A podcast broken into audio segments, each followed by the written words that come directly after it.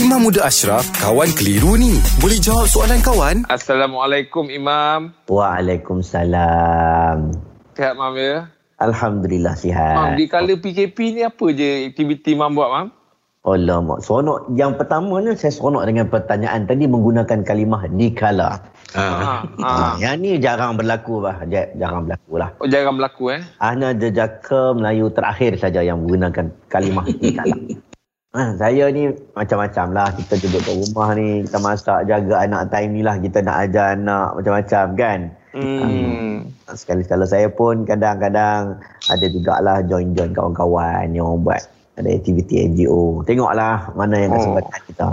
Alhamdulillah. Alhamdulillah. Okey, Mam. Okey, Mam. Berbalik pada soalan, Mam. Saya nak tanya, Mam. Kita nak tunaikan solat sunat tasbih ni, waktu bila yang paling afdal, Mam?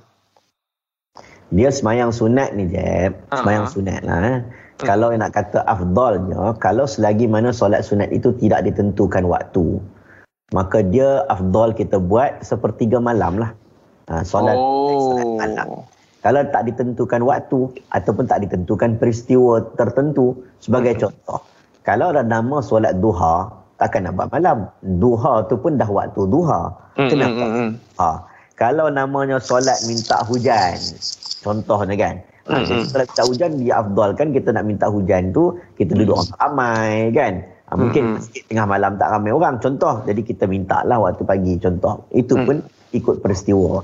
Ataupun kita kata solat raya. Solat raya afdal bila? Ha? Tarmidul fisal. Ketika mana panasnya pasir tanah-tanah tu dah mula memanas. Maksudnya matahari naik sikit. Macam Hmm. waktu solat duha. Jadi afdal lah kita buat waktu pagi.